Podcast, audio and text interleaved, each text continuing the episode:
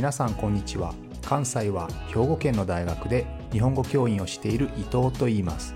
このプログラムでは日本語を学習中の皆さんに毎週1つか2つニュースを選んでその中に出てくる言葉や日本の文化社会歴史に関わることをお話しします。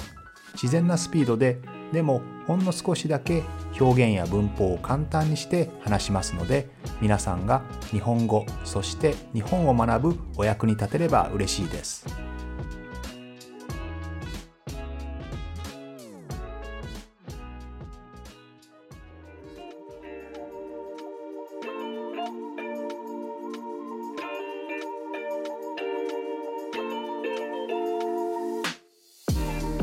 先週は朝鮮半島の歴史ということで、え日本と中国大陸の最後の王朝秦が戦争するという、えそこまでお話をしました、え秦と日本が朝鮮半島を取り合って喧嘩をするわけですよね。それまで朝鮮半島というのは秦の、まあ、ある種の、まあ、部下のような存在弟分のような存在だったわけですけれどもそこを日本は独立をさせて朝鮮半島を独立させてそして日本の影響力をもっとそこに働かせようとそういうことをしたわけですね。ですので当然もともとの親分であったボスであった朝鮮半島のボスであった秦は当然そんなことは許したくないわけですので日本と秦の間で戦争になるということになります。そして戦争になったんですがその戦争には日本が勝ちます。そしてその朝鮮半島は大韓帝国というそういう国になりますね。ここで韓国という言葉が出てきますけれども朝鮮半島については朝鮮という言葉と韓国という言葉がよくミックスされて使われますけれども朝鮮という朝鮮族ですね、え朝鮮半島の、ま、少し上の方、え北の方ですねに住む人々のことを朝鮮族というふうに言いますけれどもそれに対して韓国の韓というですね、昔朝鮮半島の下の方、え南の方ですね、には、和韓、弁韓、新韓という、そういう国があったんですね。まあ、三韓と呼ばれますけれども、この韓を取って、え、韓国という、え、そういう名前ができているんですね。ですので、今回の大韓帝国というのは、このもともと、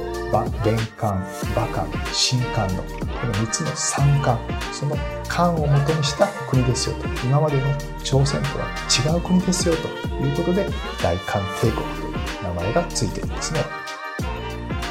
さて、このようにして、朝鮮半島に影響力を強めた日本なわけですけれども、まあ、それを許したくないもう一つ別の国があるんですよね。それは、秦の少し上にあるロシアですね。ロシアというのはもともとヨーロッパの方、西の方、左の方ですね。そちらが中心のもちろん国ですけれども、どんどんどんどんシベリア鉄道を東に、つまり右にですね、どんどん伸ばしてきて、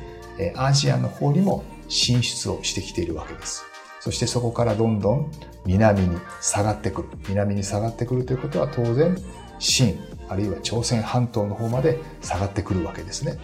東の方に、南の方に自分たちの影響力を強くしたいと思うわけです。そして当然朝鮮半島も欲しいわけですよね。ということで、ここでもまた日本とぶつかるわけです。これが日露戦争ですね。日本とロシアの戦争。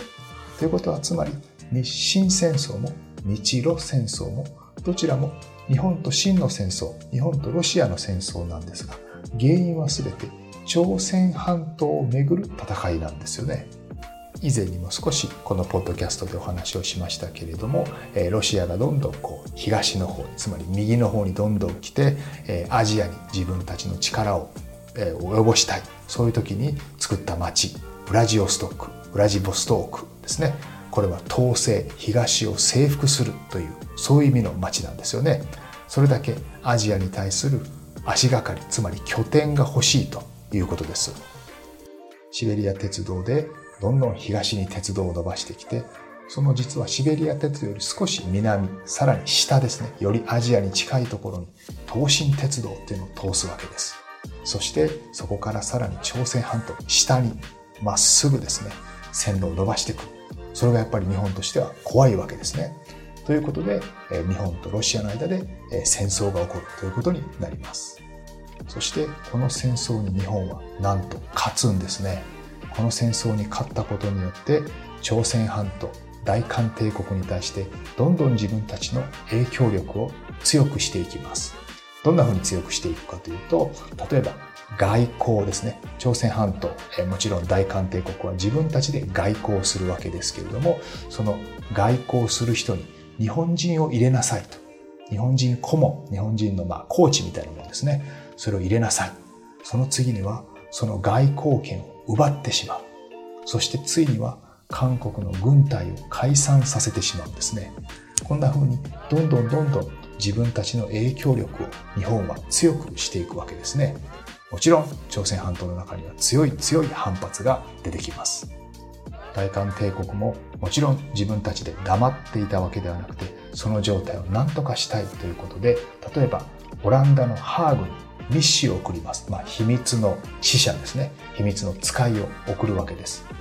で、日本がこんなにひどいことをしています。なんとか助けてくれませんか？ということをまヨーロッパに訴えるわけですよね。しかし、ロシア、アメリカ、イギリスの代表はですね、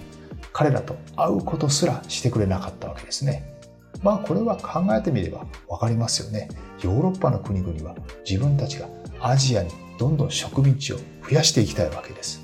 自分たちと全く同じことをしている日本をそれで止めてしまったらですね、今度は自分たちがそういうことができなくなってしまいますよね。ということで、えー、かわいそうに大韓民国からの大韓帝国からの死者は、えー、彼らヨーロッパの人たちと会うことすらできなかったんですよね。え、とてもかわいそうなことですがその密使の役割、え、死者の役割をした人はその責任を取って自分で滑腹自殺つまり腹切りですね腹を切って切腹をして自殺したと言われています。でもちろんこういったことがありますので、え、朝鮮半島の中ではどんどんどんどん日本に対する感情はどんどんどんどん悪くなっていくわけですよね。みんな日本のことを嫌いになっていくわけですね。そしてそんな中、1914年に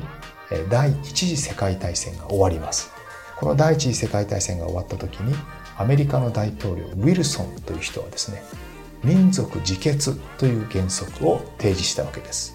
民族自決というのは自分たちの民族のことは自分たちで決めるべきだ決める権利がある。こういう原則ですね。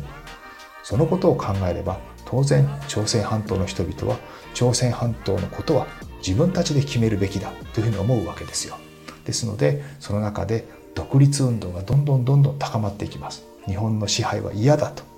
独立したい。ということで特に1919年には大きな3.1独立運動という、えそういう動きがどんどん大きくなっていきますね。それを日本は力で押さえつけてこの1910年から、まあ、1910年が韓国併合の年ですけれども1910年から1945年まで35年間朝鮮半島を支配し続けるわけですね。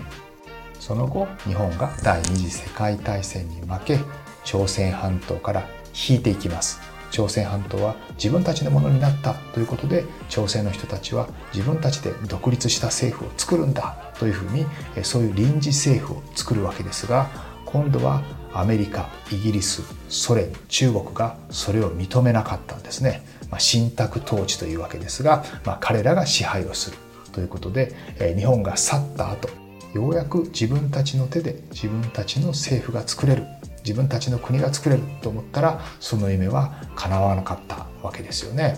そして最終的には1948年にですね大韓民国というのが南側にそして北側上側に朝鮮民主主義人民共和国これがいわゆる北朝鮮ノースコリアですねができてしまうということになります。まあつまりはソ連と中国の影響力の強い上の北側の北朝鮮とアメリカやイギリスの影響力が強い韓国ということに分かれてしまうわけですね。そしてこの2つの国はお互いに同じ民族ではありながら1950年に朝鮮戦争ですねこの2つの国々が戦争してしまうということになります。この戦争ですね。とても皮肉なことですけれどもこの戦争のおかげでその当時不況に苦しんでいた日本は朝鮮特需というんですが、えー、特別な需要ですね。需要がディマンドがたくさん出てきてそれによって経済が発展することになります。え北朝鮮と韓国は1952年に停戦をします。戦争を一回ストップしてですね。でそれが今現在に至るということになります。ちなみに日本はこの朝鮮特需で大きく経済が回復したんですけれどももちろんその戦争が終わるとまた経済が下がっていくわけですね。でも今度はベトナム戦争が起こってそのベトナム戦争のおかげでベトナム特需というのが生まれてまた日本の経済は上がるんですね。えー、戦争によって経済が良くなるっていうのはとても皮肉なこと悲しいことではありますけれども実は日本の第二次世界大戦以降の奇跡的な復活ですね高度経済成長というのは実はこの2つの大きな戦争に支えられた面も少なからずあるということを私たち日本人はしっかりと理解する必要があると思います。ということで今日は先週に引き続き朝鮮半島の歴史についてお話をしました。また来週も聞いてくれると嬉しいです。